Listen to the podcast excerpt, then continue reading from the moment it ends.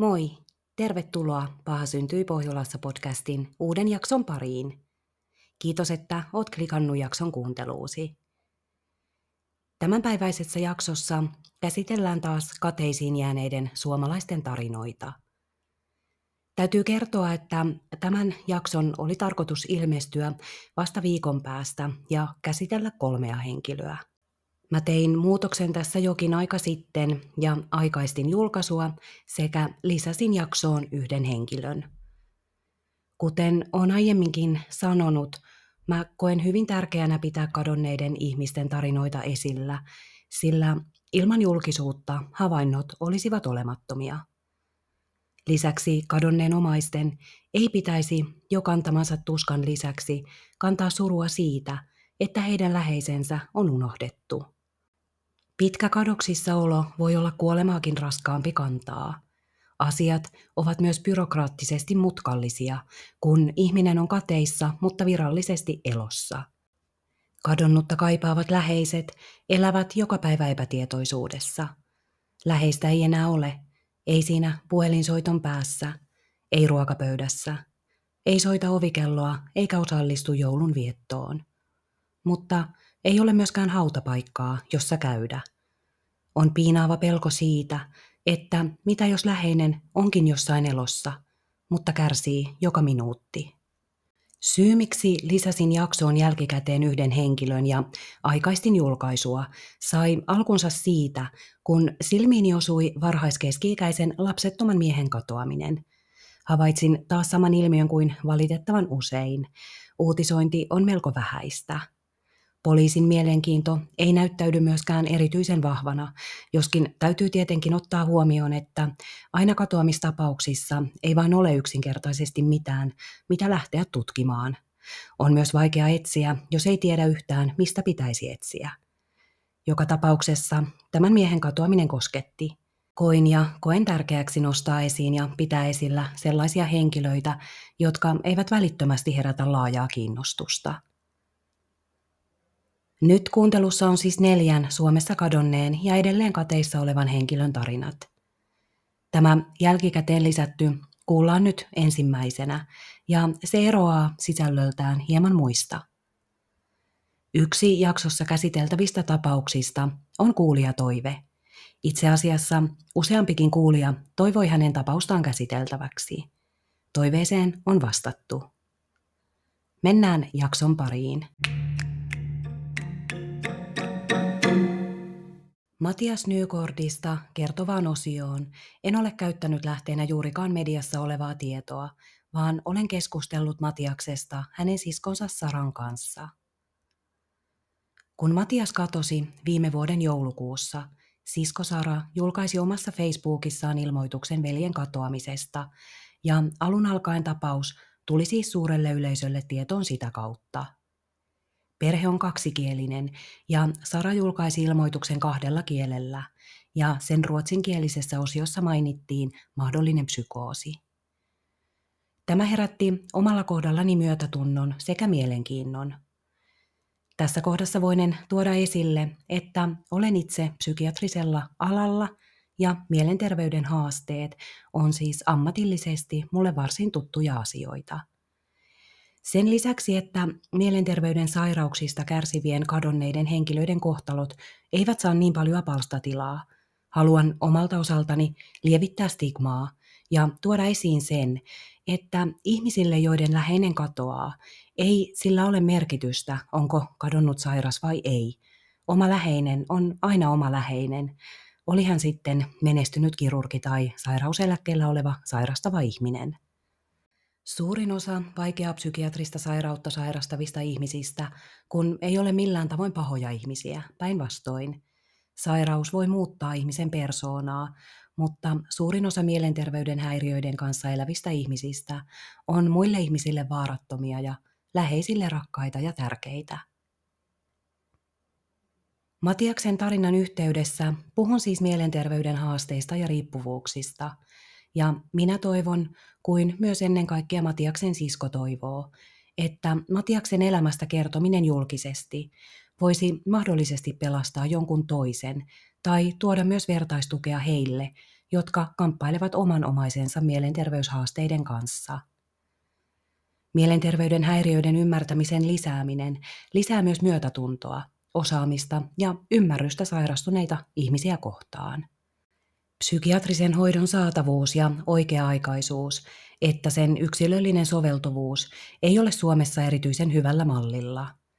Avohoidon resurssit ovat pienet ja tiukat ja henkilökunnan vaihtuvuus erittäin suurta. Lumipalloefektinä psykiatriset osastot ovat ylikuormittuneita ja aikuisen ihmisen voi olla hyvin hankala päästä osastolle.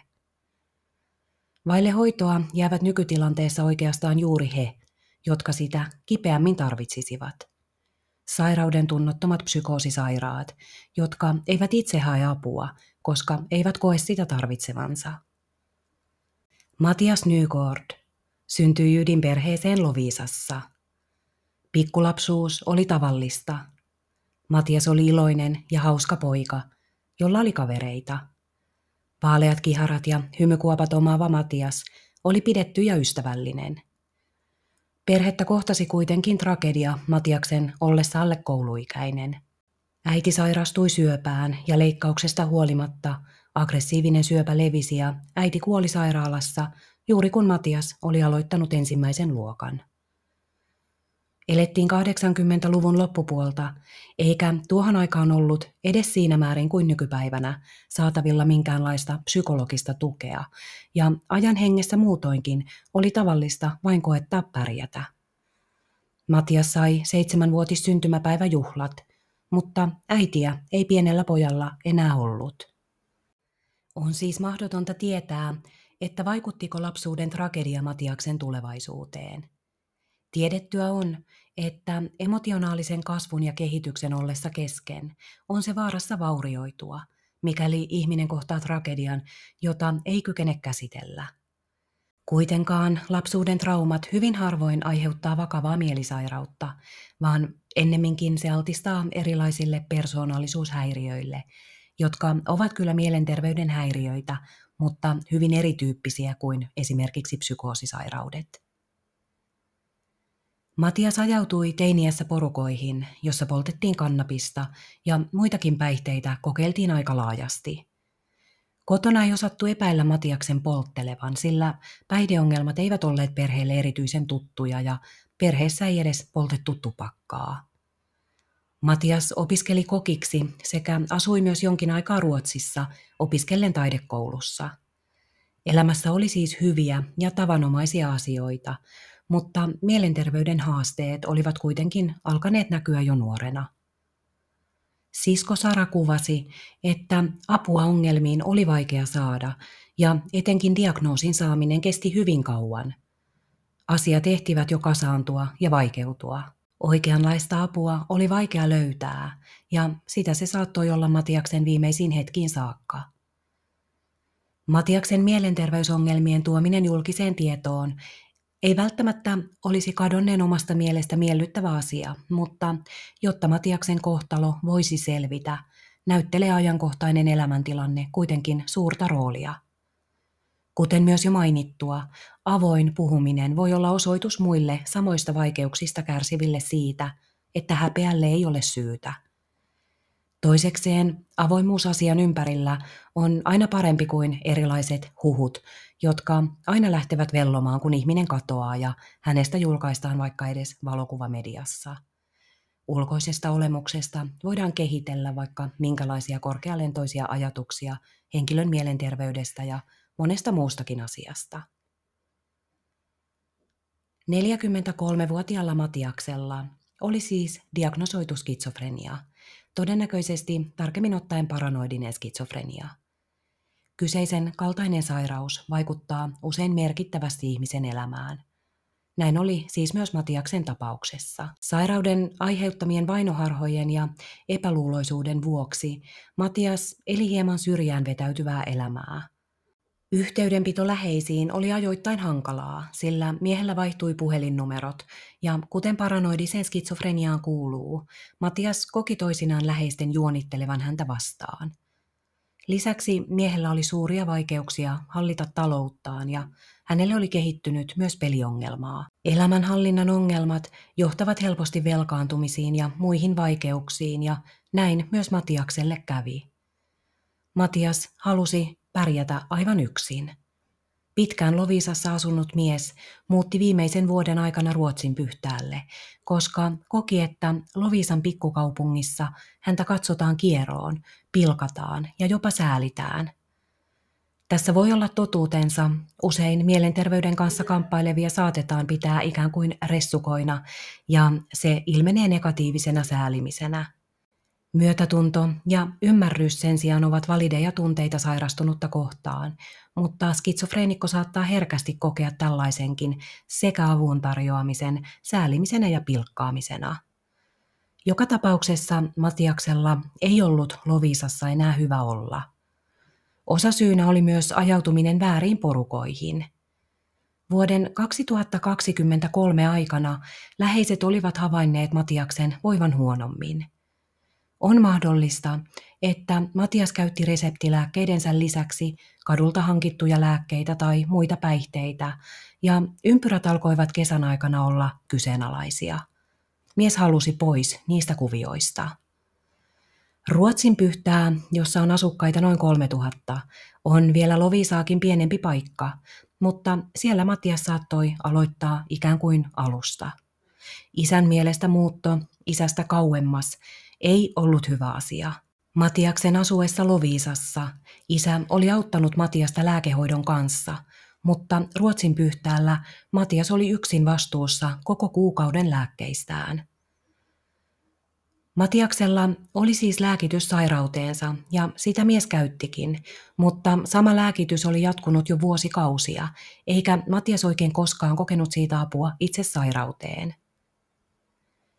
Syitä skitsofrenian puhkeamiseen ei tietenkään voi koskaan varmuudella sanoa, mutta kannabiksen käyttö altistaa geneettisen psykoosiriskin omaavia psykoosin puhkeamiselle.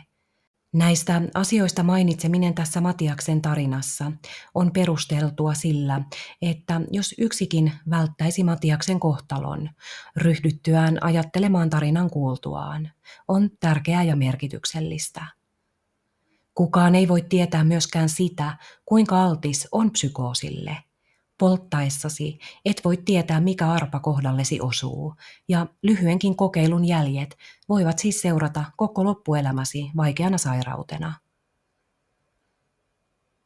Vaikka Matias kamppailikin siis suuren osan elämästään sairautensa kanssa, ei Matias tiedetysti ollut menettänyt toivoa elämässään, eikä viitteitä itsetuhoisuudesta ole ilmennyt. Vaikka yhteydenpito läheisiin ei ollut kovin säännöllistä, välit olivat kuitenkin hyvät.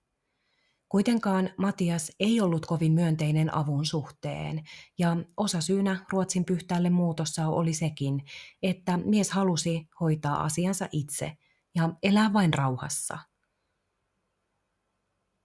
Omaisilla olevan tiedon mukaan Matiaksen elämä oli siis hankaloitunut vuoden 2023 aikana, mutta tiedossa ei ole, että juuri ajankohtaisesti katoamisen aikaan olisi tapahtunut mitään suurempaa.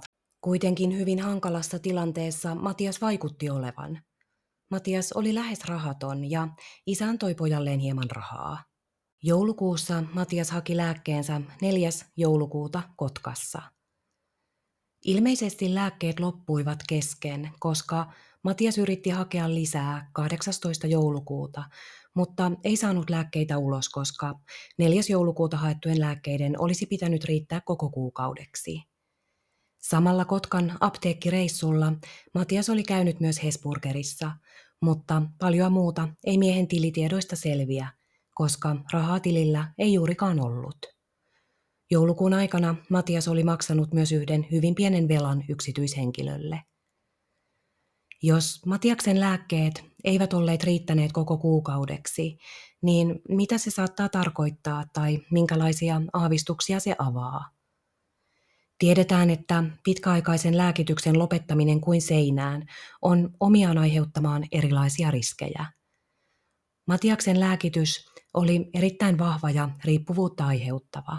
Psykoosiherkkänä Matiakselle on voinut laueta akuutti psykoosi, jos hän on ollut ilman lääkitystä, johon hän oli hyvin vahvasti riippuvainen. Lääkitys ja sen ongelmat ovat hyvin suuressa roolissa Matiaksen katoamisen osalta. On siis hyvin todennäköistä, että Matias kärsi katoamisen aikaan harhoista tai muutoin käyttäytyi täysin poikkeavasti psykoosin vuoksi. Toinen vaihtoehto avaa valitettavasti mahdollisuuksia rikokselle. Erästä Matiaksen käytössä ollutta lääkettä on saattanut mieheltä haluta ostaa tai ottaa joku epämääräisestä kaveriporukasta. Loppuivatko lääkkeet, koska ne vietiin Matiakselta velkojen kuittaamiseksi?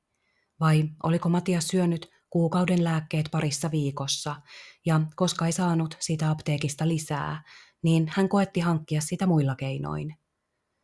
Matias oli jo kerran elämässään joutunut vakavan väkivallan uhriksi velka-asioiden vuoksi. Toistuiko sama nyt, mutta entistä rankemmin?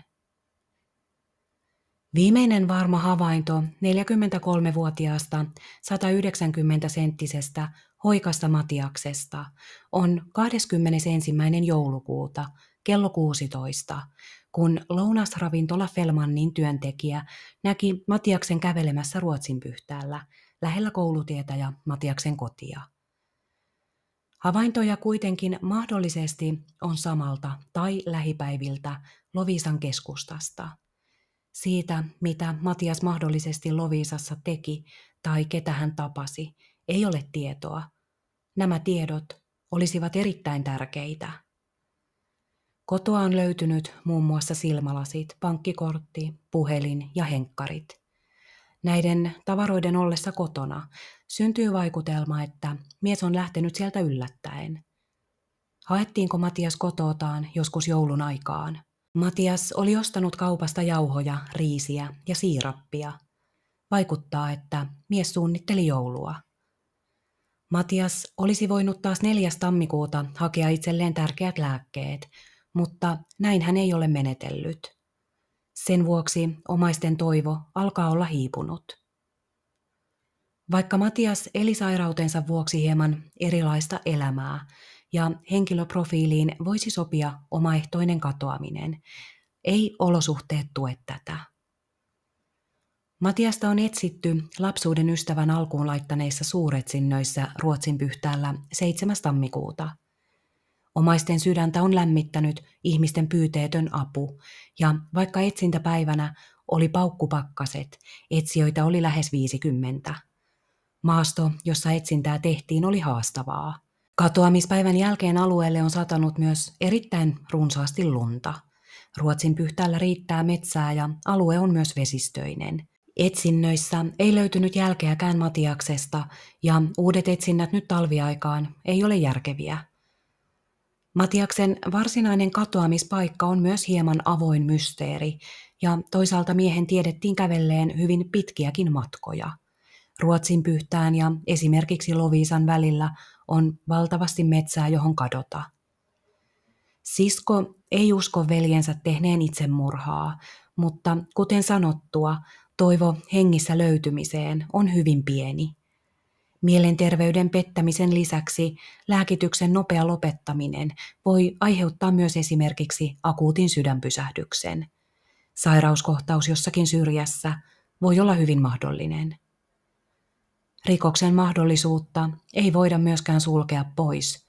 Matiaksen henkilöhistorian perusteella henkirikoksen uhriksi joutuminen voi valitettavasti olla mahdollista. Matias ei tiedetysti kärsinyt dissosiatiivisesta häiriöstä, joka on oma sairautensa, mutta skitsofrenia voi lisätä myös dissosiatiivisten häiriöiden riskiä. Eräs hyvin harvinainen häiriön muoto on pakkovaellus. Tilaan vajotessa ihminen lähtee kävelemään, vailla tietoisuutta tekemisestään ja saattaa havahtua kymmenien kilometrien päässä. Joskus tila voi kestää useita päiviäkin – Pakkovaelluksen voi laukaista traumaattiset tapahtumat. Myös akuutti psykoosi voi siis laukaista tämänkaltaisen dissosiatiivisen häiriön, jonka syntymekanismina pidetään sitä, että henkilö kokee jotain sellaista, jota ei pysty kestämään ja sulkee tietoisuutensa ja ikään kuin irtautuu täysin itsestään, unohtaen kuka on ja mitä on tekemässä ja miksi. Fyysisesti terve Matias, joka käveli muutenkin paljon, voisi pakkovaeltaa erittäinkin kauas. Lovisa, Porvoo, Pyhtää, Ruotsin Pyhtää, Kotka. Kaikki ovat hyvin mahdollisia paikkoja, joihin Matias on voinut päätyä. Pitkä mies on saattanut käyttäytyä sekavasti. Jos tiedät jotain, olethan yhteydessä poliisiin.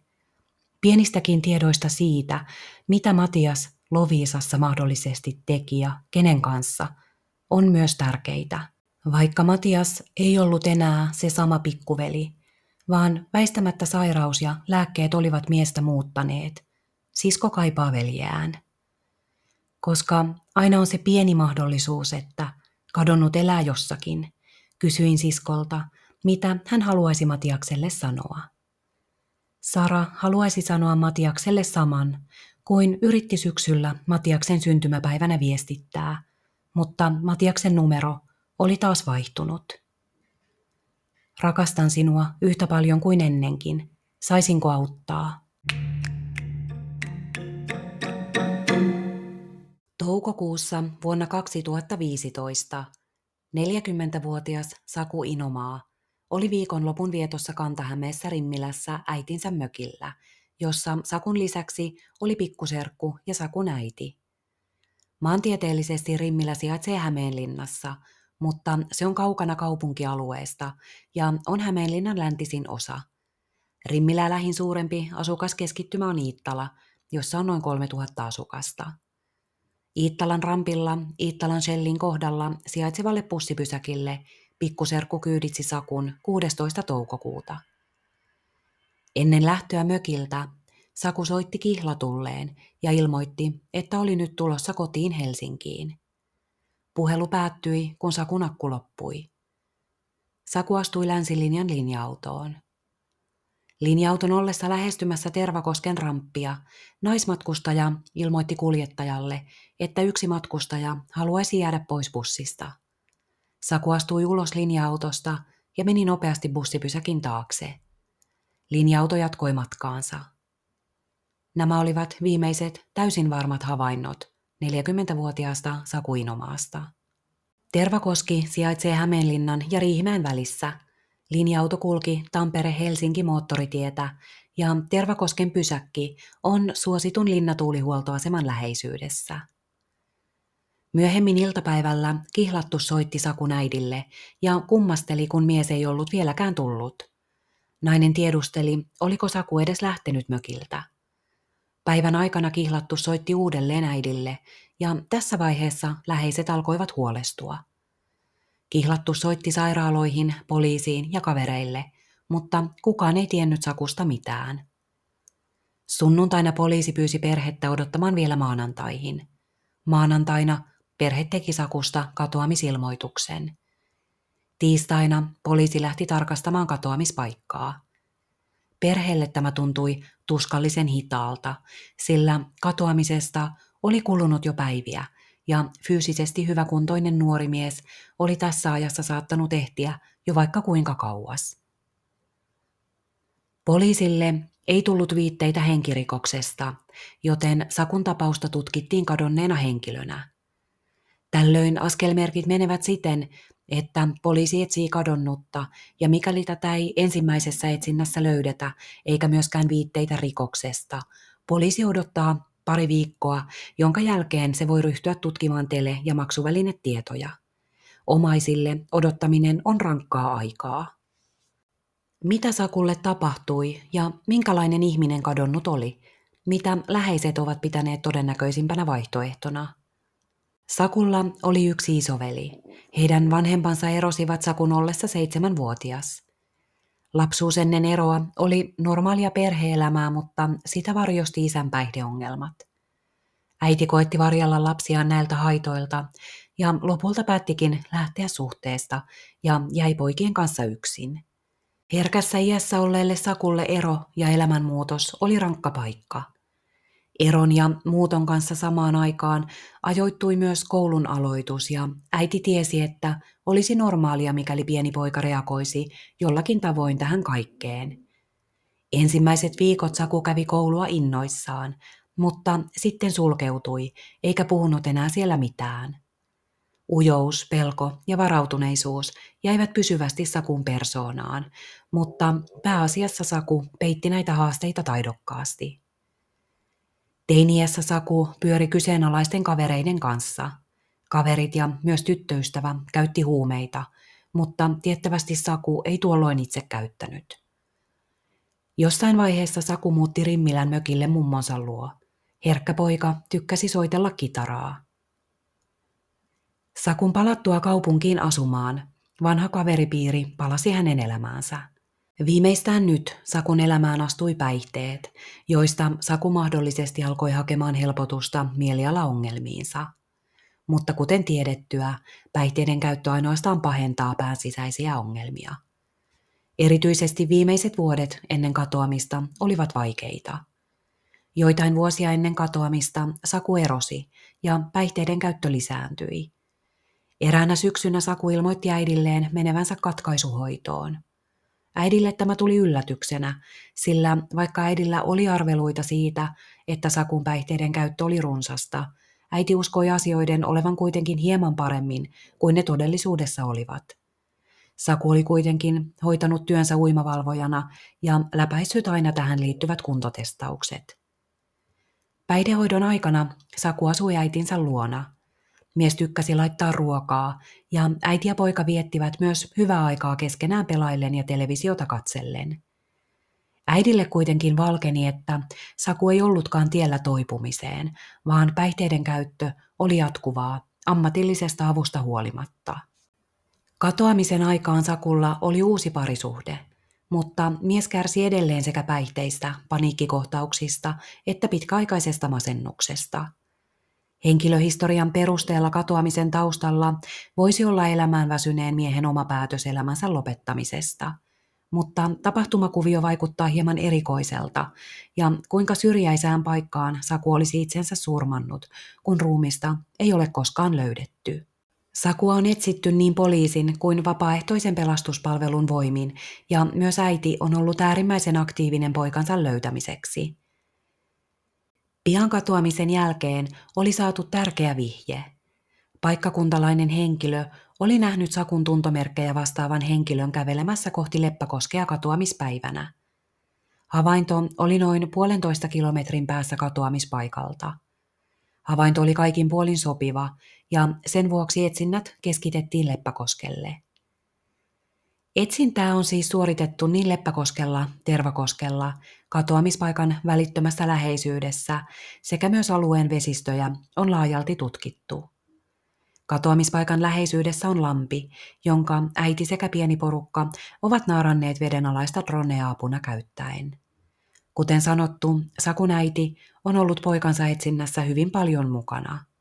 Äiti on kulkenut myös yksin koko Sakun reitin – hypännyt linja-autoon samalta pysäkiltä ja jäänyt samalla Tervakosken pysäkillä pois ja kulkenut siitä suuntaan, jonne Sakun voidaan ajatella lähteneen. Heinäkuussa 2016 Leppäkosken tien varrella olevalta Kukonnokan hyppyrimäeltä löydettiin samankaltainen palestiinalaishuivi kuin Inomaalla oli kadotessaan. Huivista ei saatu kuitenkaan minkäänlaista DNA-tunnistetta – Erittäin suureksi harmiksi poliisi myös hävitti tuon huivin hyödyttömänä, eikä siis kihlattu tai äiti päässeet huivia näkemään.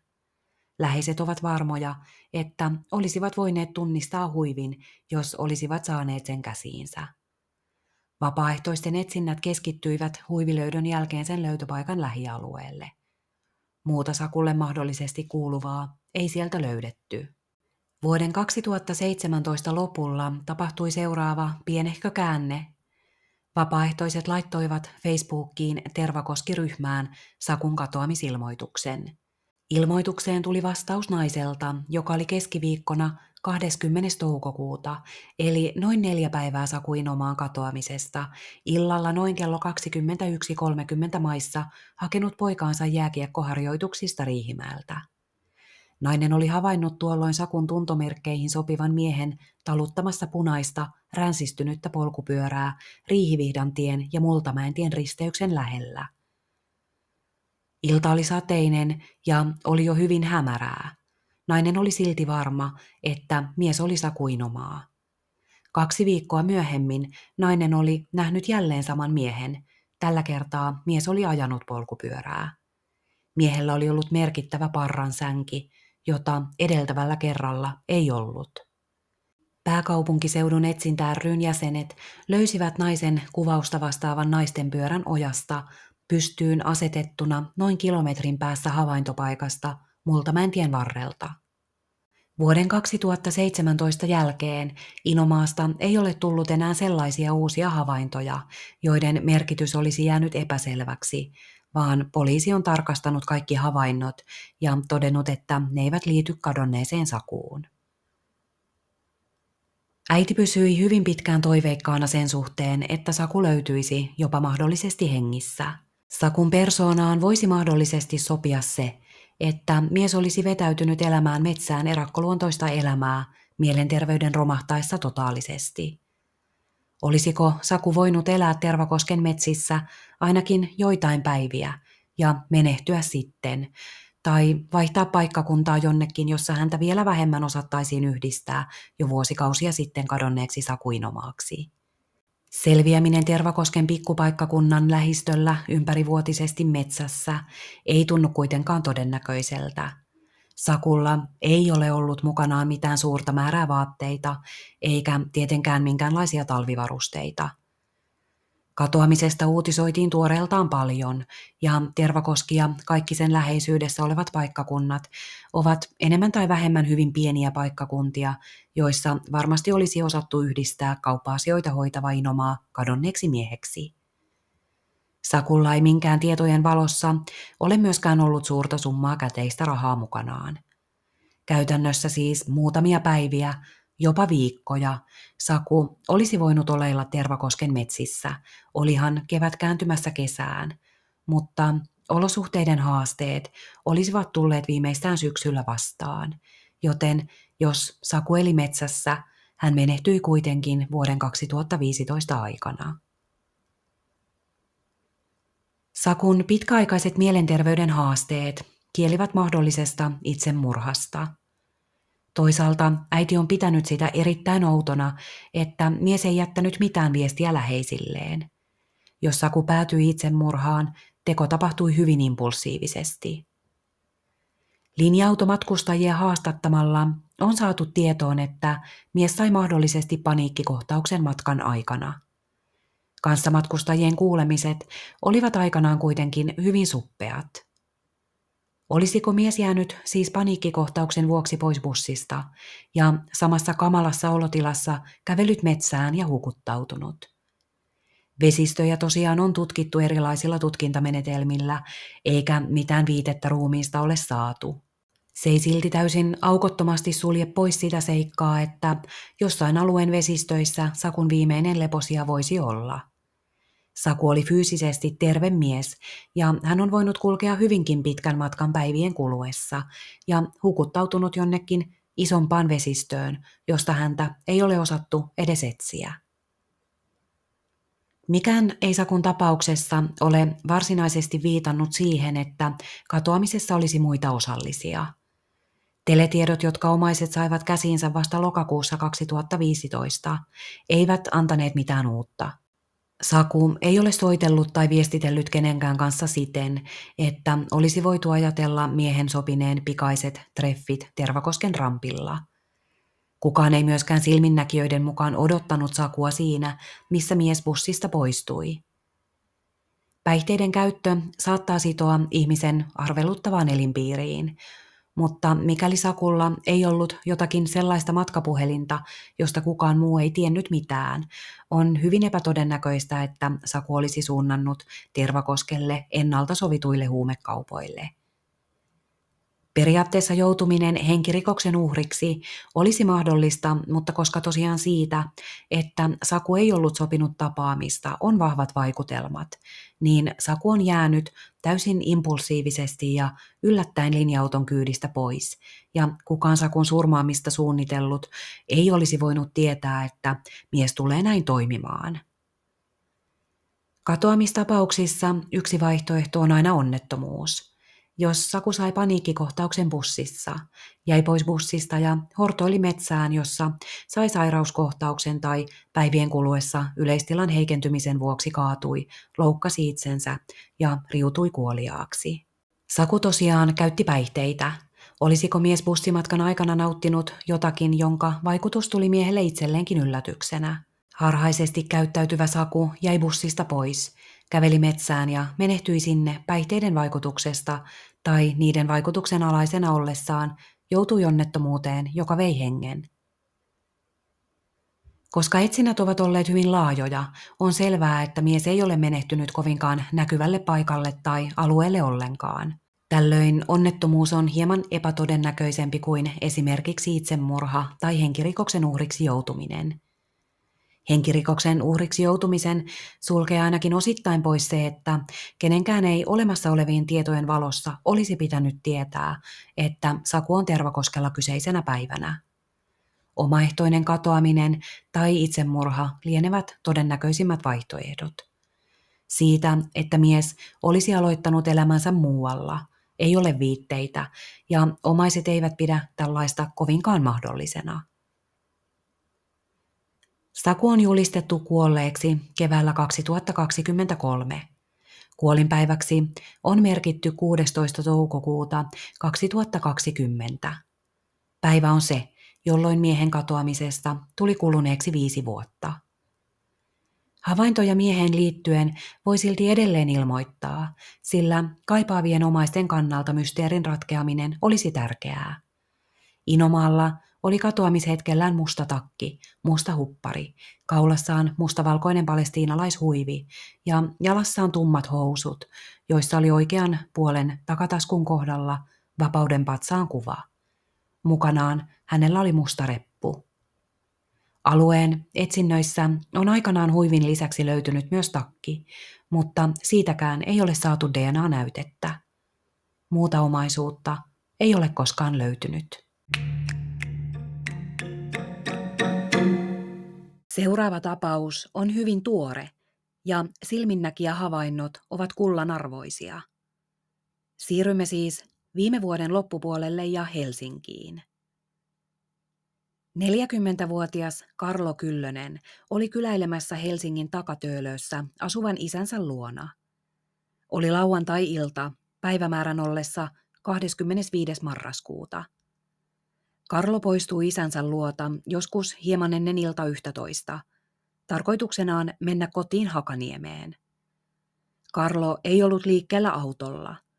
Ei ole tiedossa, miten matka oli tarkoitus taittaa, mutta Takatöölöön ja Hakaniemen välinen matka on hieman alle kolme kilometriä, joten fyysisesti terve mies on voinut ajatella kävellä kotiin tai vaihtoehtoisesti käyttää julkista liikennettä, joka isän ja Karlon kotiosoitteiden välillä kulkee melko sujuvasti. Kotiin Karlo Kyllönen ei koskaan saapunut, vaan katosi kesken kotimatkan, kuin maan nielemänä vilkkaassa pääkaupungissamme. 40-vuotias Karlo asui tiettävästi yksin. Hänellä oli alaikäisiä lapsia ja erittäin suuri tuttava piiri. Mies oli tunnettu kuorolauluporukoissa ja hyvin monet ihmiset ovat kuvailleet Karloa pidetyksi ja mukavaksi mieheksi. Fyysisesti perusterve Karlo oli vakituisessa työssä. Emme tiedä tarkemmin miehen psyykkisestä terveydestä tai mahdollisista elämässään ajankohtaisesti olleista haasteista. Rankkaa päihdeongelmaa Karlolla ei ainakaan nykytiedon valossa ollut, mutta mies käytti alkoholia kyllä ja viihtyi ajoittain yöelämässä. Musiikki eri muodoissaan vaikutti olevan Karlolle lähellä sydäntä. Kun mies sitten katosi, tuli tapahtuma lähipiirille suurena yllätyksenä. Tämän tiedon pohjalta voinemme ajatella, että Karlo ei ainakaan tiedetysti ollut pahoissa hankaluuksissa tai itsetuhoinen. Katoaminen on vielä tuore, ja mikäli poliisille on muodostunut käsitystä henkirikoksesta, on paljon mahdollista, että siitä ei tarkoituksella ole vielä ilmoitettu. Katoamisen tuoreuden ja sen myötä aktiivisen tutkinnan ollessa käynnissä meillä ei ole Karlosta eikä hänen ajankohtaisesta elämäntilanteestaan paljoakaan tietoa. Miehen yllättävä katoaminen oli laajasti uutisoitu ja esimerkiksi lasten äidin Facebookiin laittamaa ilmoitusta on jaettu sosiaalisessa mediassa hyvin laajasti. Karlo Kyllöstä kaipaa moni ihminen. Pienet lapset ovat vailla isäänsä ja mahdollisesti jo iäkäs isä kaipaa poikaansa. Nykyisen tiedon valossa mikään asia ei viittaa sen enempää onnettomuuteen, itsemurhaan tai henkirikokseenkaan. Onko mies voinut kadota omaehtoisesti, aloittaa elämänsä muualla? Tiedämme täysin varmuudella, että Karlo Kyllönen on nähty katoamisiltanaan Mekeliinin kadulla takatöölössä – Karlolla on ollut yllään musta villakangastakki, viininpunainen lierihattu, todennäköisimmin siniset farkut ja ruskeat nilkkurit. Karlo on 169 senttimetriä pitkä, hoikka, parrakas, kalju ja hän käyttää silmälaseja. Katoamisilta oli kylmä. Pakkasta oli 10-13 astetta. Seuraavat päivät Helsinkiä piinasi viimainen pakkastuuli ja pakkasasteita oli noin kymmenen tuntumassa, mutta raaka merituuli sai sään tuntumaan erittäin raalta. Kadut olivat katoamisen aikaan osittain liukkaat ja lähipäivinä satoi myös runsaasti lunta. Me emme tiedä, mutta poliisi tietää todennäköisesti, että oliko Karlo nauttinut alkoholia isänsä luona ja minkälaisella mielialalla mies sieltä poistui. Emme tiedä maksuvälineiden käytöstä, emmekä teletiedoista. Katoamisen aikaan meri on ollut vielä avoin. Reitillä takatöölöstä Hakaniemeen jalkaisin kulkemalla on vaihtoehtoja, joissa voisi oikaista veden poikki, mutta vaikka jotkut virtaamattomat kohdat olivatkin jäässä, suuremmaksi osaksi jääpeitettä ei ollut, eikä missään nimessä ainakaan niin paljon, että kenellekään olisi tullut mieleen lähteä sinne astelemaan. Päivät ennen katoamista olivat vielä lämpötilaltaan plussalla, ja tuo hyytävä pakkanen alkoi samaan aikaan, kun Karlo katosi. Karlon koti sijaitsi hyvin lähellä merenrantaa, ja veteen joutuminen ilman muuta on hyvinkin mahdollista. Kuitenkin se, että mies olisi oikaisemismielessä astellut hyvin heikolle tai lähes olemattomalle jäälle, ei ole mahdollista, mutta olisiko mies syystä tai toisesta horjahtanut kotimatkansa varrella hyiseen mereen? Mereen joutuminen tavalla tai toisella on vaikuttanut olevan poliisinkin tutkinnan kohteena. Veden varaan joutumista tukee se, että mies tosiaan katosi hyvin tiheään asutussa pääkaupungissa, jossa on ollut liikettä niin katoamisaikaan kuin aina sen jälkeenkin. On lähes mahdottomuus, että mies olisi tuupertunut maalle siten, että häntä ei ole koskaan löydetty. Kotimatkan varrella ei sijaitse mitään niin tiheitä metsiköitä, ja vaikka esimerkiksi katoamispaikan lähellä onkin suuria puistoalueita, on niissä ihmisiä lähes päivittäin hyvin runsaasti ulkoilemassa tai ulkoiluttamassa koiriaan. Jos Karlo on ollut kulkiessaan vesiselvä, on veteen joutuminen kuitenkin melko kyseenalaista.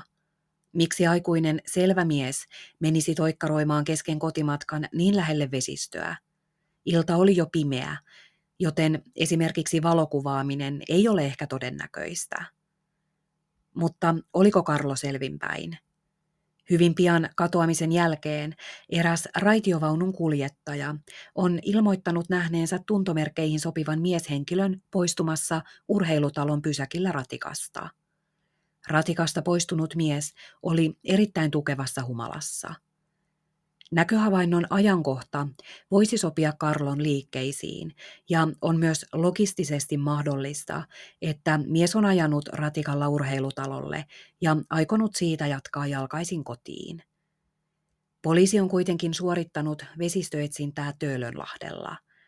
Jos ratikkakuskin havainto olisi todettu varmuudella oikeaksi, ei poliisilla pitäisi olla syytä epäillä, että mies olisi palannut takaisinpäin ja pudonnut Töölönlahteen. Ennemmin tällöin vesistöetsinnät olisi ollut järkevää keskittää Tokoin rantaan tai heti Karlon kodin läheiseen vesistöön ja rantaviivaan. Karlo Kyllösen kohtalon ratkaisuun johtavista langoista on meillä käsissämme vain hyvin lyhyitä ja haperoita asioita. Lähtikö Karlo edes kotiin päin, vai oliko hänellä aivan muita yösuunnitelmia? Poliisi on tutkinut kameratallenteita. Toivottavasti niiden avulla miehen liikkeistä on jo hahmoittunut jotakin, johon voi lähteä tarttumaan. Jos tiedät jotain, tai olet nähnyt jotain sellaista, joka voisi johtaa Karlon jäljille, ilmoitathan tietosi Helsingin poliisiin. Viimeinen tänään käsittelyssä oleva tapaus on se, jota on runsaasti toivottu. Mies ja hänen katoamisensa on ollut vuosien saatossa runsaasti esillä, mutta nuoren miehen kohtalo kaihertaa niin monien mieltä, että mies ansaitsee tarinansa pidettävän pinnalla. Siirrytään vuoteen 2006 ja Suomen karttaa pohjoiseen, Ivalon ja Karikasniemen kautta Angelin kylään. 21-vuotias Antti Hanhivaara asuu Ivalossa sairaalan tiellä rivitaloasunnossa yhdessä koiransa kanssa. Nuori mies oli palannut lapsuuden seuduille Ivaloon opiskelemaan eräoppaaksi. Muu perhe asui Varsinais-Suomessa Laitilassa. Antti oli läheinen perheensä kanssa ja kävi suhteellisen usein äitinsä ja sisarensa luona Laitilassa, vaikka matkaa Ivalosta Laitilaan kertyi hieman yli tuhat kilometriä. Antti taittoi matkat autollaan ja tästä päätellen Antin taloustilanne oli vähintäänkin kohtalainen, sillä aivan ilmaista ei polttoaine ole ollut tuolloinkaan. Lokakuussa 2006 Antin elämässä oli lähenemässä myös uudet tuulet. Mies oli piakkoin aloittamassa uuden työn metsäkoneen kuljettajana. Työhön mies ei koskaan kuitenkaan päässyt, sillä hän katosi 14. lokakuuta vuonna 2006. Antti oli ollut perjantaina 13. päivä puhelimitse yhteydessä äitinsä kanssa ja kertonut, että aikoo illalla saunoa naapurinsa kanssa. Näin ilta ei ainakaan ollut kuitenkaan mennyt, vaan Antti oli viettänyt aikaa ikätoverinsa, parikymppisen ivalolaismiehen kanssa kotonaan sairaalan tiellä. Kun perjantai oli jo vaihtunut lauantain puolelle, nuoret miehet päättivät lähteä Karikasniemelle kotipileisiin. Ivalosta matkaa Karikasniemelle on yli 130 kilometriä, mutta Suomen pohjoisimmissa osissa tällaiset välimatkat ovat hyvin normaaleita. Matkaan miehet lähtivät Antin autolla – Tuttavat ovat kertoneet miesten tulleen Karikasniemen kotipileisiin, viettäneen siellä hetken ja lähteneen sitten Antin autolla pois paikalta. Mukaan lähti myös kaksi muuta henkilöä. Neljän hengen autoseurue saapui Angelin kylään lauantai-aamuna kahdeksan aikaan. Angeli sijaitsee Inarin kunnassa, Inarjoen varressa, Norjan rajan läheisyydessä, aivan Muotkatunturin erämaa-alueen kupeessa – Karikasniemeltä, josta seurue lähti, ajelee sorapintaista maantietä pitkin hieman alle tunnissa Angeliin. Matkaa on vähän päälle 60 kilometriä. Kotiin Ivaloon Angelista on hieman yli 100 kilometriä. Aika Angelissa nuorista miehistä koostuva nelikko vietti jokseenkin railakkaasti. Mukana olleiden mukaan Antti oli käynyt ajamassa autollaan rallia Angelin sorakuopilla, autoa säästelemättä. Aamupäivän aikana Antti ja ivalolaismies jäivät jälleen kahdestaan, ja heille syntyi jotakin hyvin pieniä erimielisyyksiä. Ivalolaismies jäi pois Antin autosta ja soitti itselleen kyydin, jonka saikin melko nopeasti. Antti oli nyt hieman ennen puolta päivää lauantaina jäänyt yksin autonsa kanssa angeliin. Kun ivalolaismies oli matkalla kotiinsa soittamallaan kyydillä, hän havaitsi, että Antin auto seisoi hylätyn näköisenä Angelin kylätien kupeessa. Sen jälkeen kukaan ei enää koskaan ole kuullut Antista, tai saanut hänestä varmoja havaintoja. Edeltävä tapahtumakulku on kerrottu siis sen mukaan, mitä ivalolaismies on kertonut. Antin perheenjäsenet yrittivät tavoitella miestä tulevina päivinä siinä onnistumatta. Antti oli toiminut myös eräoppaana, joten perhe ei huolestunut välittömästi, sillä he ajattelivat, että Antti voi olla ryhmän kanssa jossakin sellaisessa paikassa, jossa ei ole riittävästi taajuuksia puhelulle. Ehti kulua muutama päivä, kun Antin serkut huolestuivat ja ilmoittivat äidilleen, Antin tädille, ettei Antista ole kuulunut mitään eikä tätä saa kiinni. Täti, joka asui Ivalossa, meni jättämään katoamisilmoituksen poliisille. Poliisin ryhtyessä tutkimaan Antti Hanhivaaran katoamista ilmeni, että monen muun kerronta poikkesi ivalolaismiehen kerronnasta – Antin naapurit kertoivat, että miehet eivät olleet Antin asunnossa kahdestaan, vaan paikalla oli muitakin, ja asunnosta oli kuulunut niin kova meteli, että siihen oli ollut puututtava. Naapurit olivat menneet Antin keittiön ikkunan taakse koputtelemaan ja nähneet, että keittiössä istui useita henkilöitä. Keittiössä oli seisonut iso ja kovaääninen mies. Ruumiin rakenne ei sopinut Anttiin eikä tähän ivalolaismieheen. Naapurit ovat kertoneet myös Antin omaisille samat havaintonsa. Tapahtumailta oli poikkeuksellinen, sillä naapureiden mukaan Antin elämänmenoon ei usein ollut tarvetta puuttua. Ihmisiä puhuttamalla poliisi sai useitakin silminnäkiä havaintoja Antin autosta Karikasniemen ja Angelin välistä. Autolla oli ajettu silmitöntä rallia ja sen pakoputki oli rikkoutunut ja sen vuoksi autosta oli kuulunut kova meteli. Eräs silminnäkijä oli tunnistanut autoa ajavan miehen ivalolaismieheksi, mutta apukuskin paikalla istunutta hän ei tunnistanut. Tuntomerkkien perusteella apukuski ei ollut Antti, sillä kyydissä olleella miehellä oli korvakoru. Antilla korvakorua ei ollut. Autossa ei ollut muita kuin nämä kaksi miestä.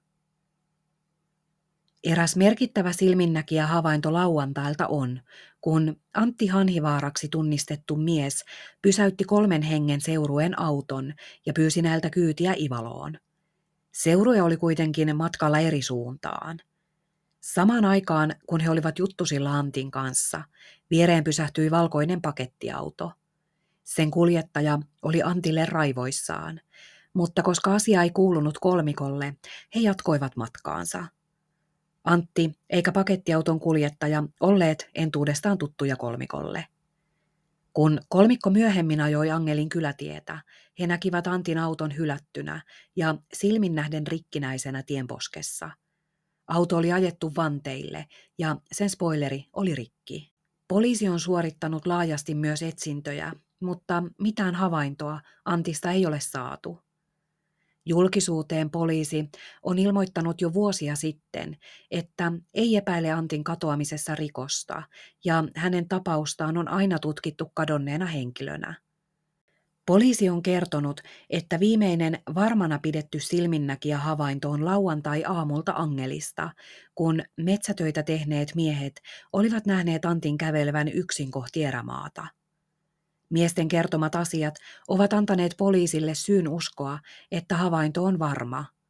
Näinpä siis poliisin virallinen ajatus on, että Antti Hanhivaara käveli erämaahan yksin ja menehtyi sinne.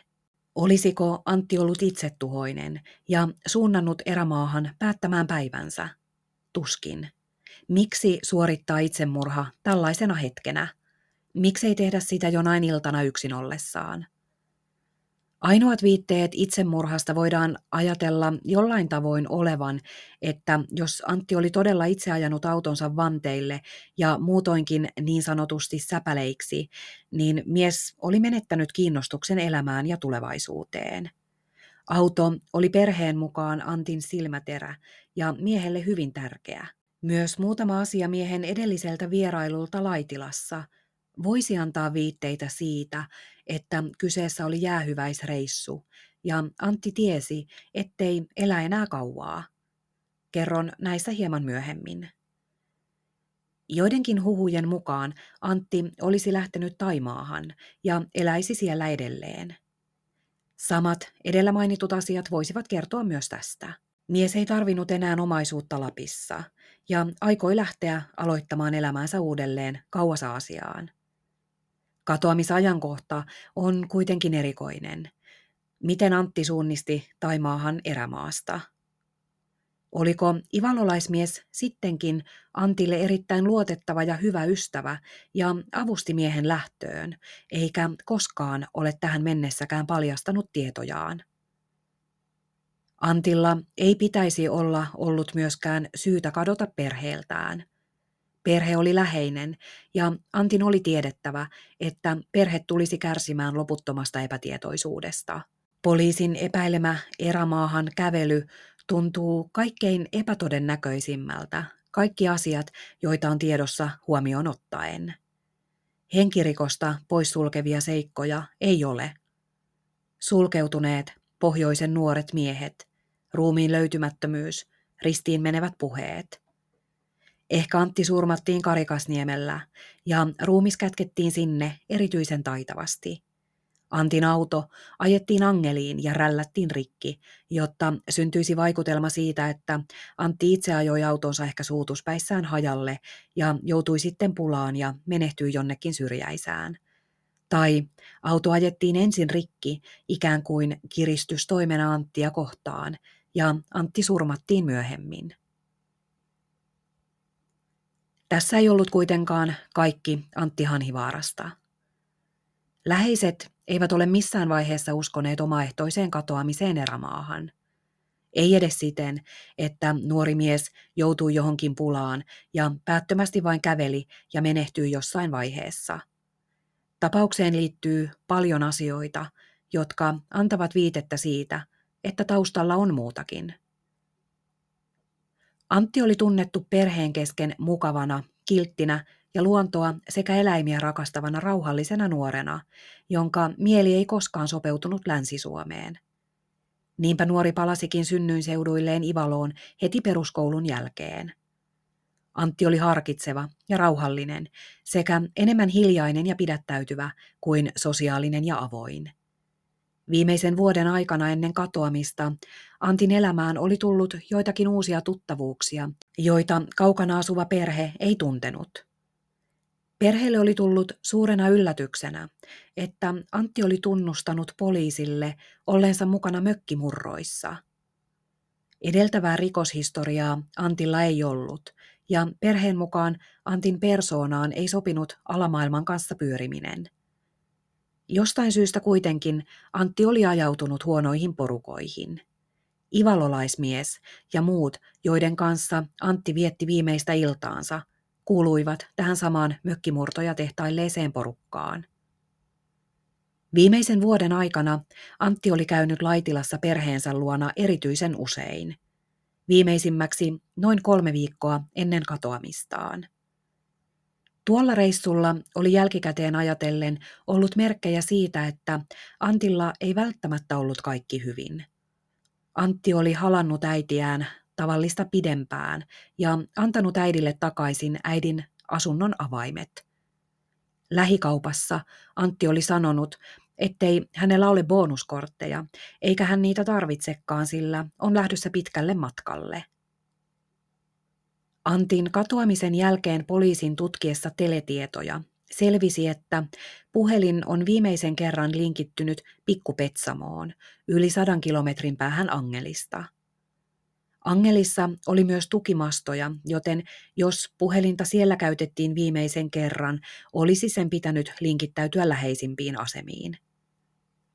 Antin autossa oli jonkin verran polttoainetta jäljellä, ja vaikka auto olikin melko ajokelvoton, olisi sen saanut käyntiin ja siellä olleella laturilla Antti olisi voinut ladata puhelintaan ja soittaa itselleen kyytiä, mikäli olisi auton rikkoutumisen takia sitä tarvinnut.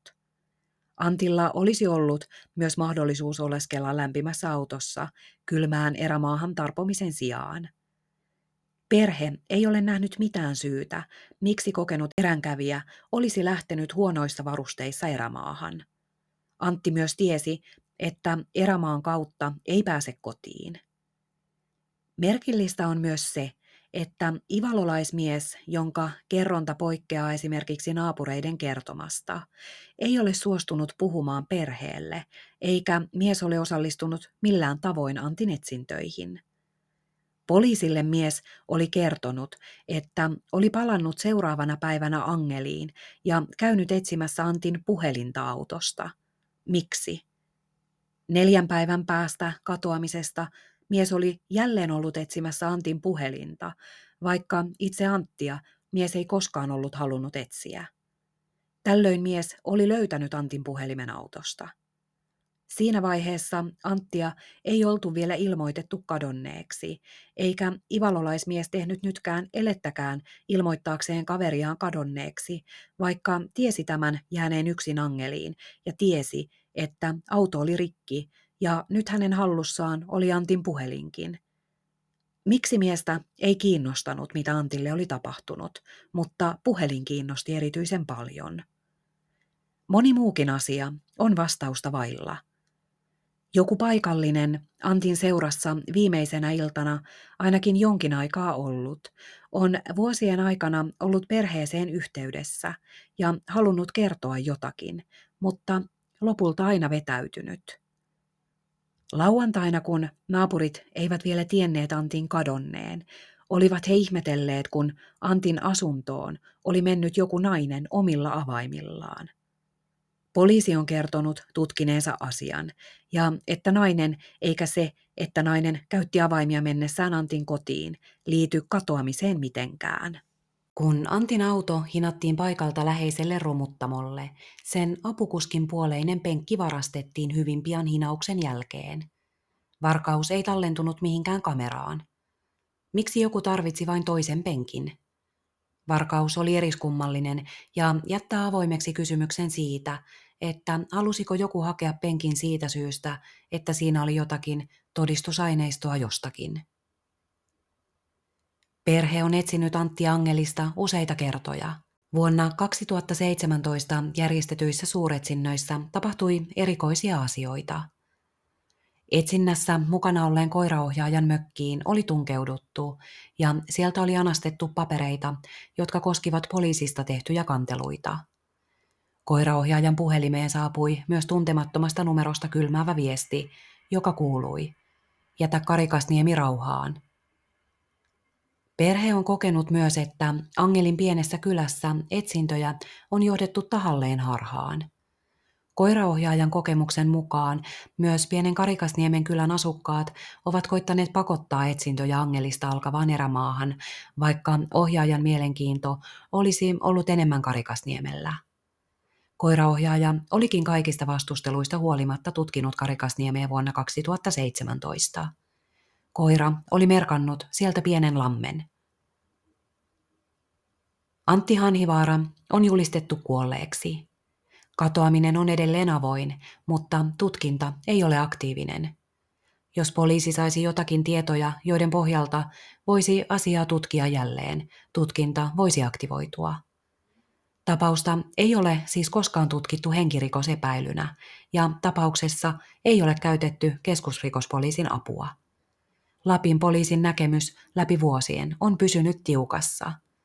Antti meni Lemmenjoen kansallispuistoon yksin ja omin jaloin.